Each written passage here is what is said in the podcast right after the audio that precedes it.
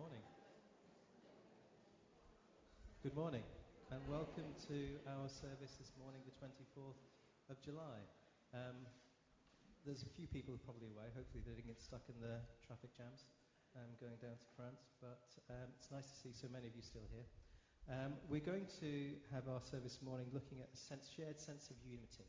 Um, I'm going to lead the service with Adrian um, and Andrew before Tim comes and speaks to us later on this morning. Um, can we have our call to worship on the screen, please? Finally, brothers, goodbye. Aim for perfection. Listen to my appeal. Be one of mind and live in peace. And the God of love and peace be will be with you. Thinking about shared sense of unity um, and thinking through what we were going to do, um, it made me think through what the first song we're going to sing. For we are weak in this world sometimes, but through Christ we can say that we are strong. We can say that when we are faced by trials on every side, we know that our outcomes are secure because we have Christ on our side. And Christ has died for the prize that we now have in terms of salvation. For he has risen. And we will run the, the race and, they, and that we may run with faith to win the prize that he has given us. Let's stand and sing, O church, arise. Put your armour on and hear the call of Christ our captain. Let's stand and sing.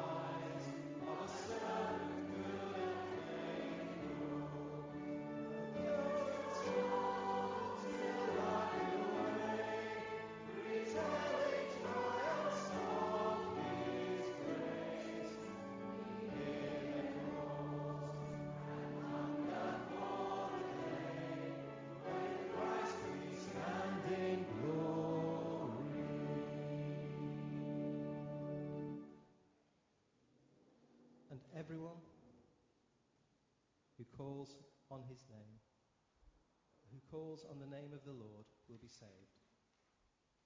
When I call on your name, Lord, you answer me. You deliver me out of darkness. So now I can stand in the new life because you came down with your love and you rescued me. Love came down and rescued me when I call on your name.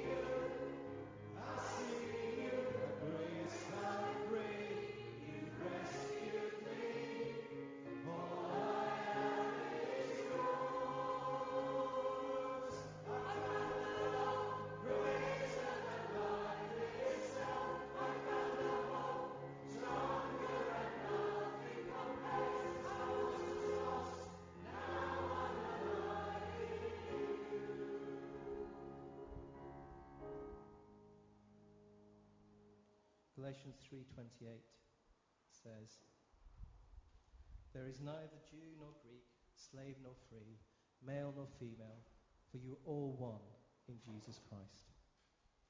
Because he came down to make all of us part of his family. For I'm building a people of power. Build your church, Lord. Make us one, Lord. Make us strong. Join our hearts, Lord, through your Son in your body, in the kingdom of your Son, Lord. We sing, For I'm building a people of power.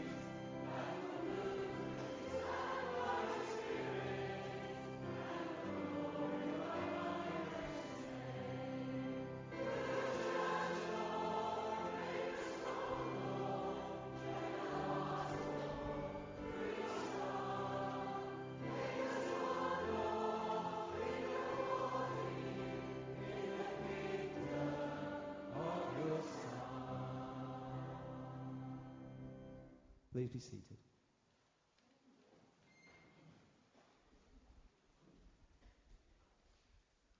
Tara came and said to me, I didn't know you wore glasses. I said, I'm getting old. It happens to us all, I guess. Um, it was interesting. When I first thought about the title that Julie gave me, about a shared sense of unity, it made me think about what is it that binds us? What is it that unifies us? Um, why are we all here? Do we come because it's just somewhere to come on a Sunday, or is it something different? And it made me think a little bit about my journey to being here, partly in its own right. So this is partly a testimony, it's partly a reflection of some of that. Now, some of you will know that I didn't grow up in the church. My family are Hindu, so my dad's quite religious, so I had a sense of God for a long time, way before I got to be coming here. You can blame Cheryl partly for that in terms of bringing me in and hearing some of the message, but I had heard it through school through most of my life. I went to a school where, you know, we sang hymns, but, you know, as I was saying this morning, sometimes you just come and you sing. You don't listen to the words. You don't think about the words you're saying. It just, you're just there.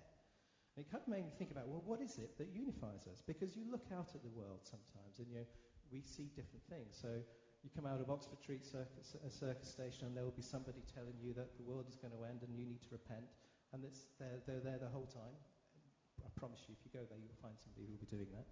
Um, you know, you also see people like, I'm going to say it, Donald Trump standing there in front of a riot squad with the Bible, holding it up almost as a weapon. And so it makes you think, well, what are we here that unifies us? You know, and that's the journey that I think that I've been on for a long time, trying to think, well, why are Christians like that? What is it that's different? For me, it's about accepting that I'm not perfect, actually. It's about accepting that I make mistakes. Um, and that, and there's, there's lots of this. You can find these kind of things on the internet all the time. But when I saw this, I thought this was quite good. I confess that I'm Christian. I'm not saying that I'm perfect. I'm saying that I'm a sinner who has been saved by Christ and I need his grace in every day of my life because I'm not perfect. Now, Ian's sitting back there and he's spoken about the bridge illustration before. Yeah, you. Ian Pinnock. And so he's talked about the bridge illustration. And I've heard other people um, talk about the bridge illustration many times. And for me, that, for me, is a big thing because I look around at other people and I can see a sense of God all over the place in different religions. But the difference for me is that I'm never going to be good enough on my own. I'm just not. I'm, there's too many flaws. And so, for me, that sacrifice that Christ made on the cross the fact that he, there's another one that I saw where they say he's still working on me. And I guess he still is. Because for me, it's that sense of salvation. The fact that somebody loved me enough to sacrifice himself on a cross, to shed their blood for me, that made me think, thank you, that you saved me, that you saved each of us. Um, and it's a journey that people have to go on people have to realize what it is that brings us to. So for me, the unity is the fact that we are all saved, that we're all children of Christ. Um, and that I wanted to with you as a kind of semi-reflection on where we're at um, and thinking about those kind of things. But Tim's going to come and talk to us more and tell us what it's meant to be about, I say, later on. But that's my own personal journey. We're going to sing a couple of songs which I want you to stay seated for because I want this to be more reflective. So the first song we're going to do, I'm going to sing the first verse to you, almost as a prayer. And then we're going to sing it through properly later on. And then in the second song that we sing, there's going to be an instrumental verse where I want it to be quiet. And I want you to have some space just so that you can say a prayer to God or say, say some thanks or whatever you want to do in that period of time before we sing the second verse. And so, um, and so I'm going to sing the first bit to you, hopefully.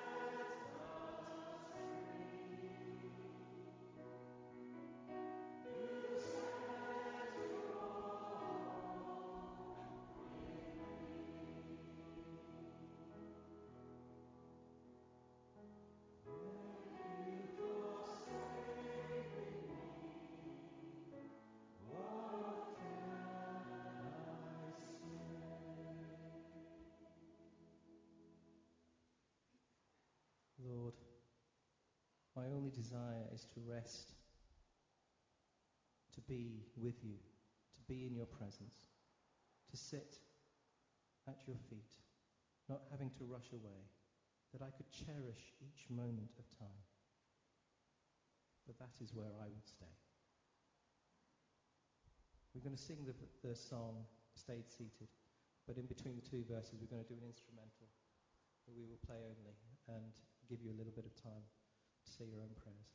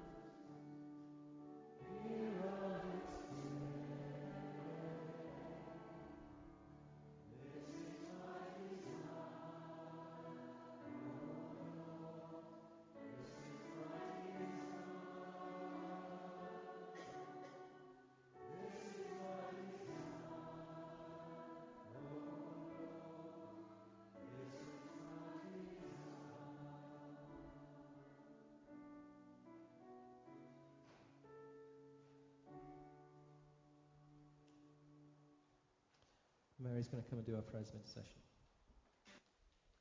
Let us pray. We praise you and thank you, our Heavenly Father, for the unity that we can have with you as a result of what Christ has done in breaking down the barriers that separated us because of our sin. We thank you that whatever our ethnicity, whatever our gender, whatever our status in life, we are all one in Christ Jesus.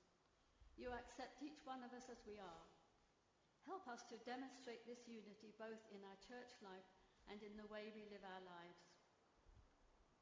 We pray, Father, for our country at this time when there seems to be a lot of disunity. We pray for your direction in the choice of a new Prime Minister, that you will guide those campaigning on either side and those who will participate in the final vote. May the process be undertaken peacefully and without rancour, and may the one eventually chosen be helped to prepare to lead with wisdom and integrity. We pray for countries around the world where there is disunity because of war and ethnic unrest. We continue to pray for the situation in Ukraine, that peace will somehow soon be restored. We thank you for the agreement signed to allow grain to be shipped out of Odessa and other ports, and pray that safe passage can be allowed so that countries dependent on Ukrainian grain can get the imports that they need. We pray for Ukrainians now living in UK. We thank you for those who have opened their homes to them and for those providing for them in various ways.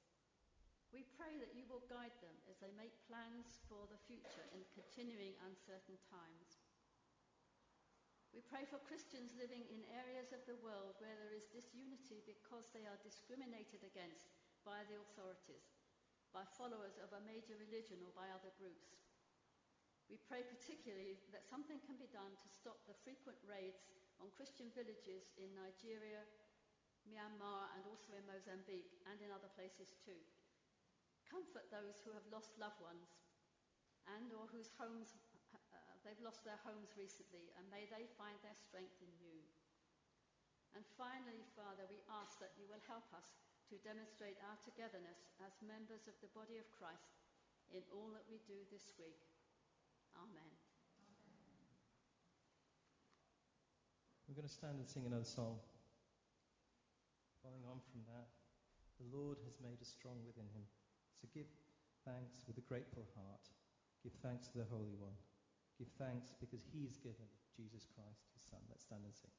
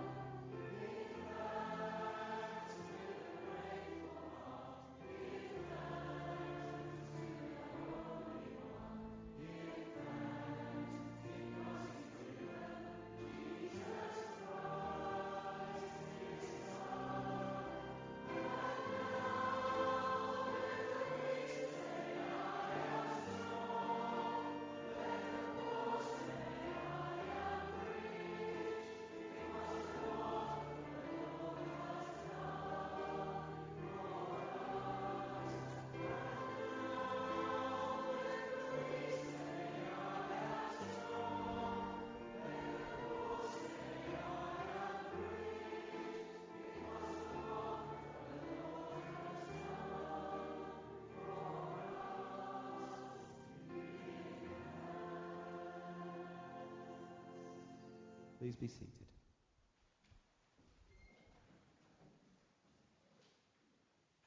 Our reading today is taken from 1 Peter 4, verses 7 to 11. The end of all things is near. Therefore, be clear minded and self controlled that you can pray. Above all, love each other deeply, because love covers over a multitude of sins. Offer hospitality to one another without grumbling. Each one should use whatever gift he has received to serve the others faithfully, administering God's grace in its various forms. If anyone speaks, he should do it in one speaking the very words of God. If anyone serves, he should do it with the strength that God provides, so that in all things God may be praised through Jesus Christ. To him be the glory and the power forever and ever.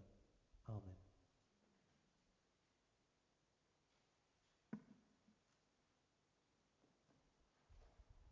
I'm going to sing one last song before Tim comes to speak to us. Who, O oh Lord, could save themselves? Who could heal themselves? For our shame was deeper than the sea, yet your grace, your sacrifice, goes deeper still. You have made the way to cross that great divide. For when our hearts are far away, Lord, your love goes further still. Let's stand and sing, Who, O Lord, could save themselves? Only you can rescue.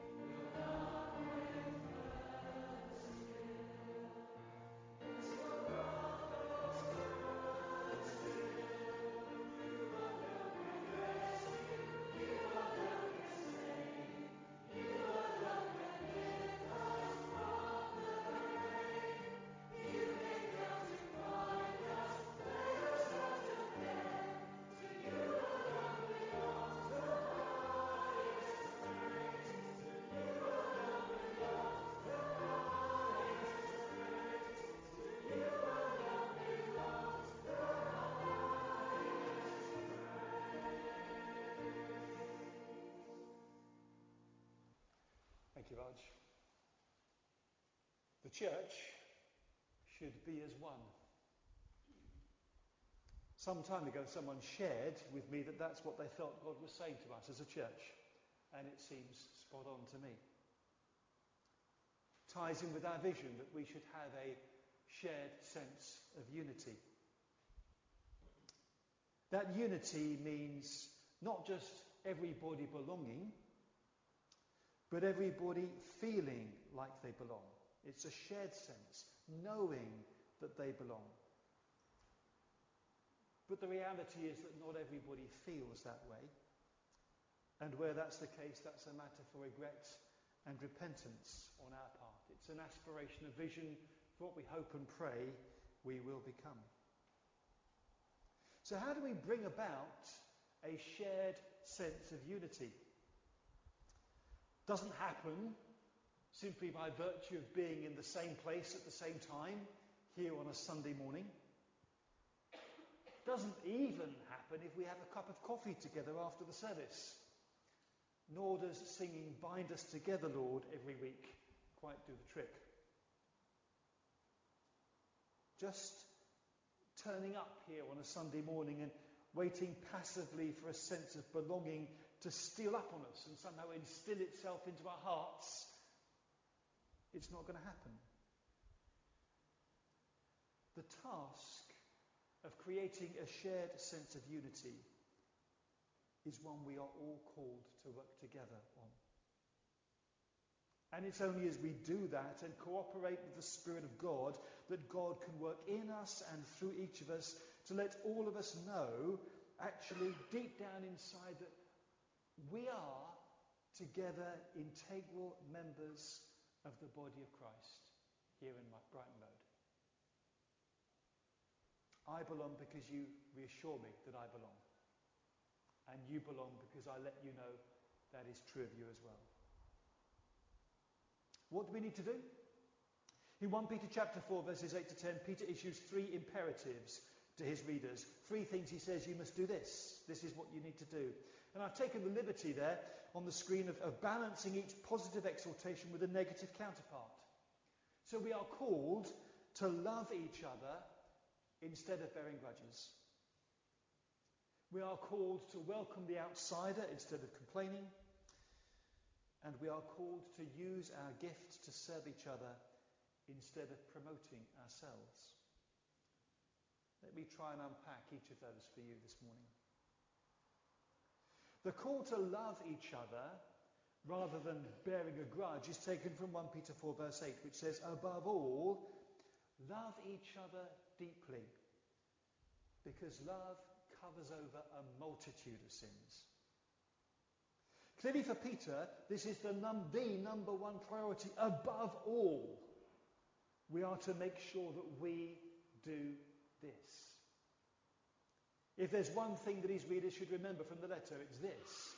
If there's one thing you're going to take away from this morning's service, it is this call love each other deeply, earnestly, fervently, all the time.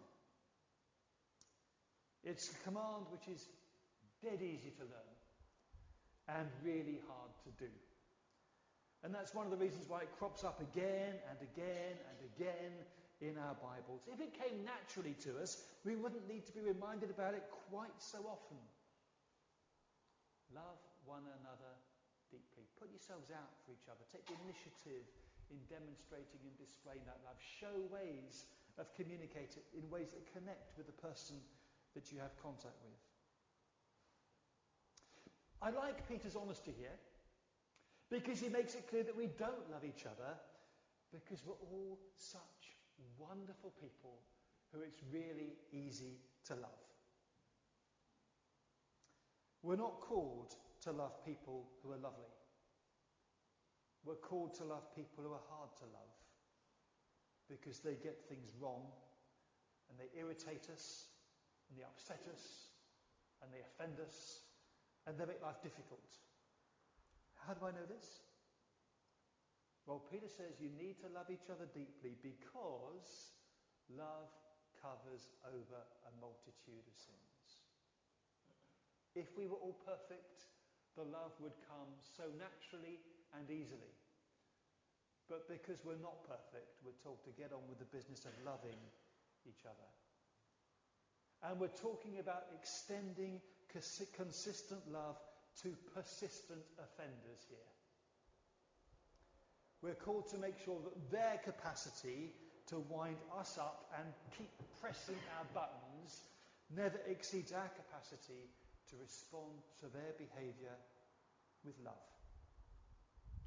The strength and the quality of our love is measured in terms of our readiness to forgive, to love the person we find difficult.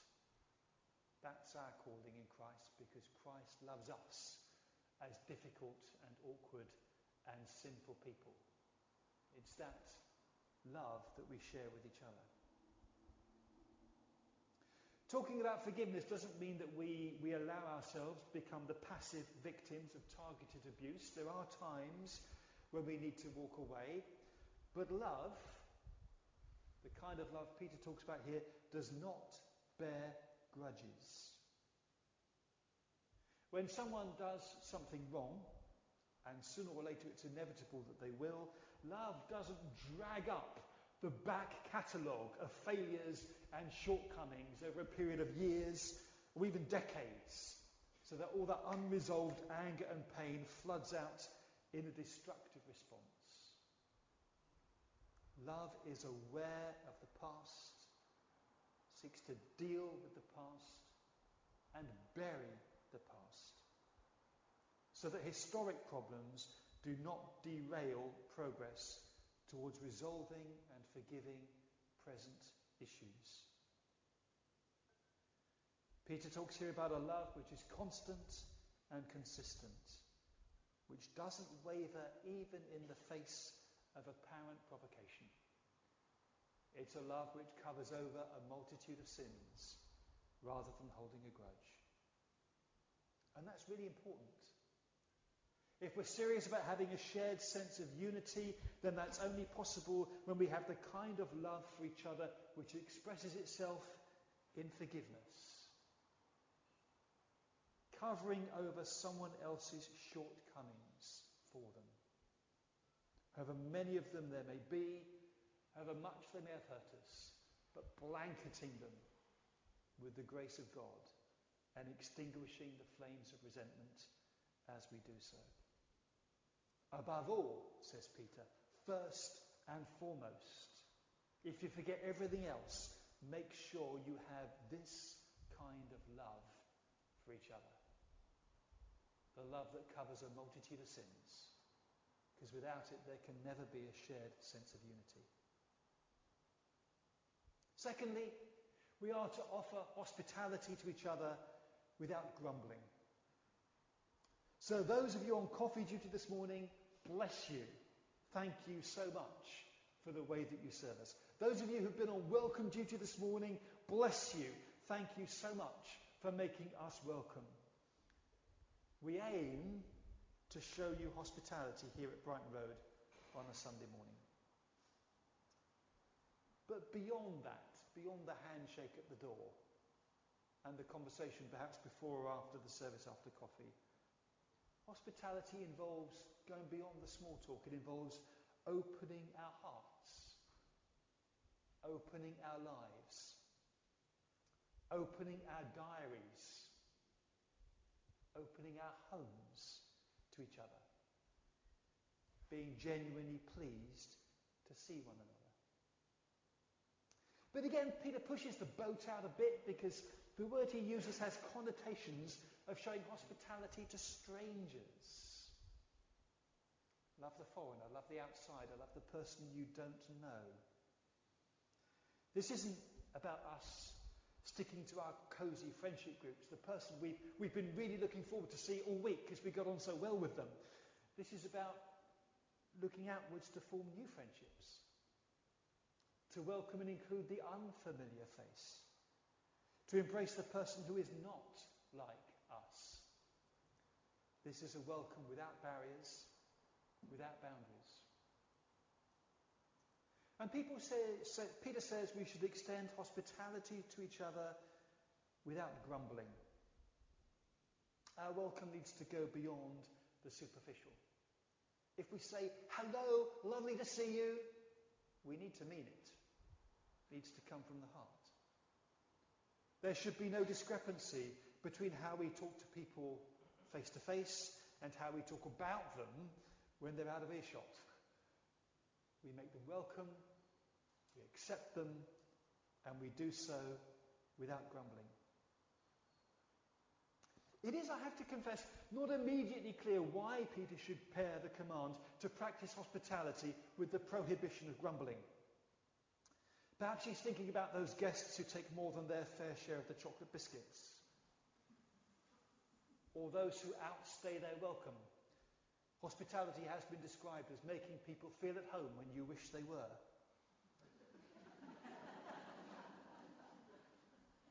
or what about those who presume upon our kindness? Well, that, that may be the case. But for my money, there's also a contrast here between looking inwards and looking outwards. Because grumbling, complaining, if nothing is ever right, then we're looking, we are inwardly focused and looking at ourselves all the time. We can be too preoccupied with our own gripes to think about welcoming the outsider.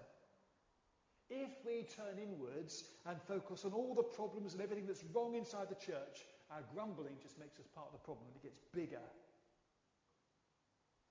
Now, of course, there will always be something or somebody to grumble about if we put our minds to it. But perhaps the moral is if you see something wrong, fix it. If you can't fix it yourself, talk to somebody else who can.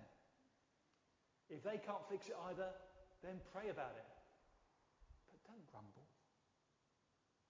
The problem is that grumbling is contagious. It just spreads discontent. And sometimes people who like to grumble band together with other people who like to grumble as well. And they form their own kind of tight knit little subgroup of dissatisfaction. They focus on everything that makes them unhappy and on all the issues they have with anyone who doesn't share their views. But those little groups can build toxic walls of unhappiness, mistrust, and dis- discontent, which keep people on the outside. A church, any group, which is full of grumblers and complainers, will never be welcoming to out strangers and outsiders. Newcomers will pick up the vibes and stay well away. So we welcome people without grumbling or complaining here at Brighton Road. Again, it's the aim. No church is perfect, of course. I recognise that. There is always material for complaint if you look for it. But a church which is aware of its imperfections and shortcomings and which still looks outwards to welcome people in can do so. Because let's be honest, the people we are welcoming have imperfections and shortcomings of their own. We might not know what they are yet because we don't know you very well. But as we get to know you better, they will become apparent. And then the love that forgives a multitude of sins will come into play. But an imperfect church, imperfect people should be perfectly at home. And if you're looking for a perfect church, there's one just down the road. And feel free to go there because when you arrive, it won't be perfect anymore. But if you're looking for fellowship, where the grace of God is helping people who've got things wrong to get it right, then you're more than welcome here. Brighton Road is the place for you because we aim to take on board Peter's call to welcome the stranger and to do so without grumbling. And thirdly, we are called to use the gifts God has given us to serve each other rather than promoting ourselves.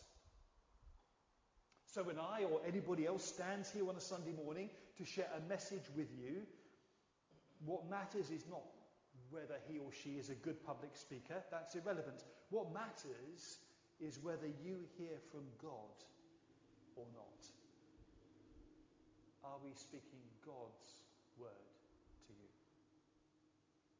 And when any of us is busy in church, fulfilling our duties on the innumerable rotas that somehow have crept back into our lives post COVID. How did that happen? None of that is about how hard we work compared to everybody else. We serve. We serve readily in God's strength to bring Him praise, not to shine the light on ourselves, and to show His glory by how we do it, and His power because we do it in His strength. So, what abilities do you have? Are you one of these wonderfully gifted people? Well, recognize that you're a gifted person because God has given you those gifts. And He's given them to you so you can use them to serve other people. Is any job beneath you? No. Because God looks for humble people who will perform menial tasks and do so willingly. Because we follow in the footsteps, don't we, of the one who didn't come to be served, but to serve and give his life as a ransom for many. And yet, whatever job it is we do, however lowly it might feel to us, God does not look on any of us as menial slaves. In his eyes, you are a steward of the many different forms of grace he has entrusted to you. And a steward in a household occupies a position of great responsibility, managing the resources entrusted to them in such a way that they are used to best and maximum effect. God has given you his grace so that that grace will manifest itself in your life in a way that is unique to you. And every day, God will give you opportunities to show His grace in the way in which you interact with other people, in the way in which you perform whatever tasks come across your path, in how you do your work when nobody else is watching in the way in which you live your life as an expression of praise to God. The gifts God has given you, He entrusts to you to put to good use in His service. And because He's generous, He can give you fulfillment and satisfaction as you do so. Because there is joy to be found in using God's gifts in God's service. But the question is never, well, what do I get out of this then? Or what's in it for me then? The question is always, how can I serve this person? How can I enrich their life today? How can I share the grace of Christ with them in this particular opportunity? How can I bring praise and glory to God in this situation? And the grace of God can manifest itself in those situations in a way that is unique to you as it's refracted through your life into someone else's heart. And it's as we are all engaged in serving each other and building each other up that we all come to share in a sense of unity. And it's as we work together in serving our community that we come closer to each other through our cooperation with one another and with the Spirit of God. So, to return to what I said at the beginning, this vision of a shared sense of unity is a call to action. It's a call to love one another deeply without bearing grudges. Because that kind of love covers over a multitude of sins. It's a call to welcome the outsider instead of complaining, to show hospitality to the stranger, to open our hearts, our homes, our lives to one another, and to use our God given gifts to serve each other so that whatever we do, whatever we say, becomes an expression of God's grace in that situation, in that relationship.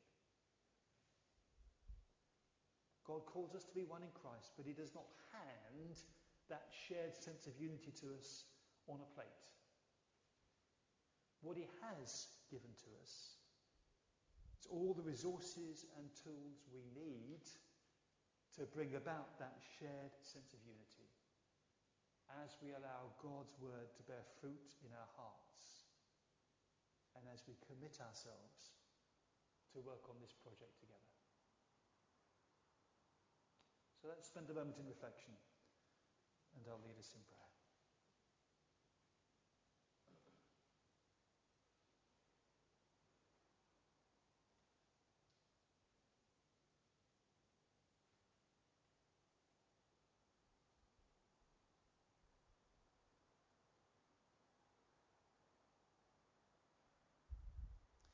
Thank you, Jesus, for redeeming us so that we belong to God. And if we belong to God, we belong to each other as well. Thank you for our fellowship.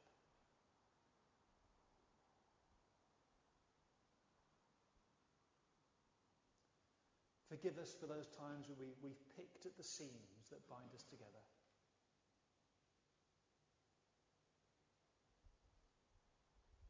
Would you flood our hearts and lives with your grace, with the love that forgives, with the, the welcome that embraces and accepts,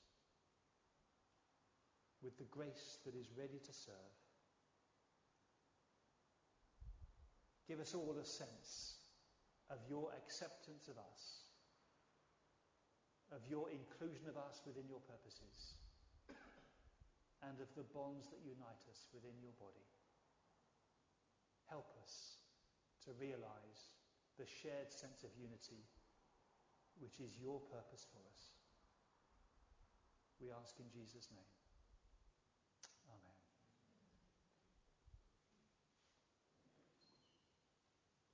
So, as a prayer, can I invite you to stand and sing together Holy Spirit, living breath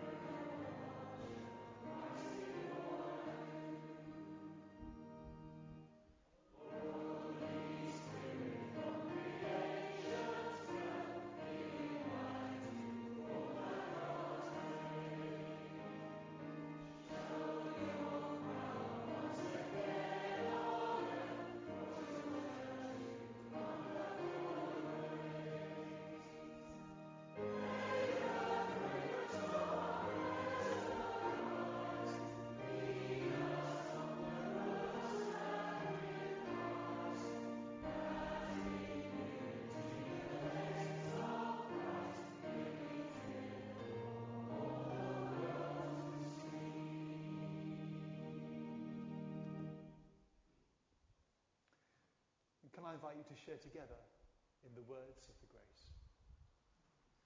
May the grace of our Lord Jesus Christ and the love of God and the fellowship